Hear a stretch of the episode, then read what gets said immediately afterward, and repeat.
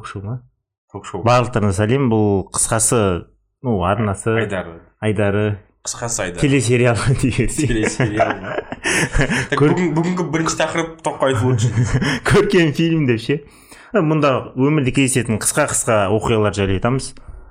Кейде күлкілі кейде ойланатын. По идее көбінесе күлкілі алдыңғыда айтқандай.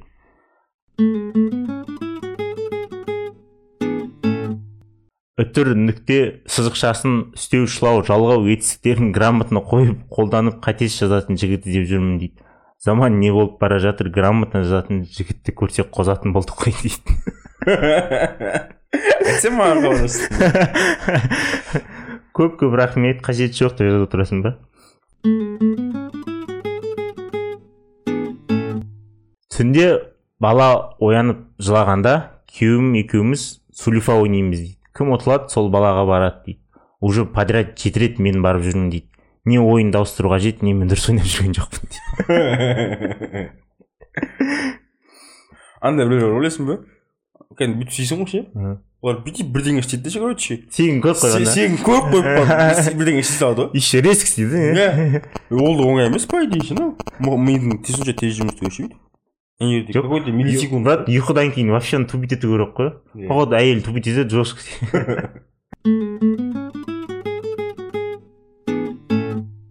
час пик кезде автобусқа мінгенде всегда бір қызды таңдаймын да сол қыздың артына барып әртүрлі itергіш айвандардан қорғап тұрамын дейді супергерой хренов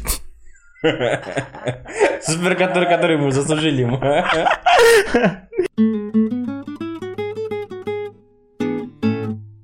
далада жаңбыр қатты жауып тұр остановкаға келсем лысый бір жігіт көк бақиланы басына киіп алған дейді.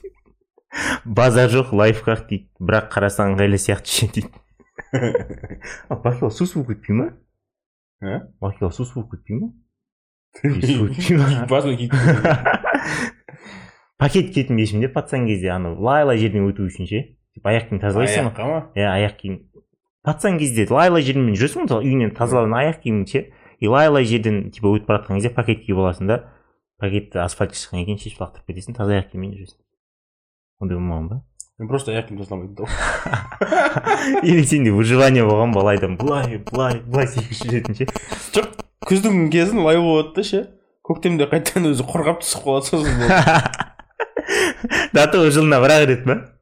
И то өзі эволюция бола ма? Уайым емес қой.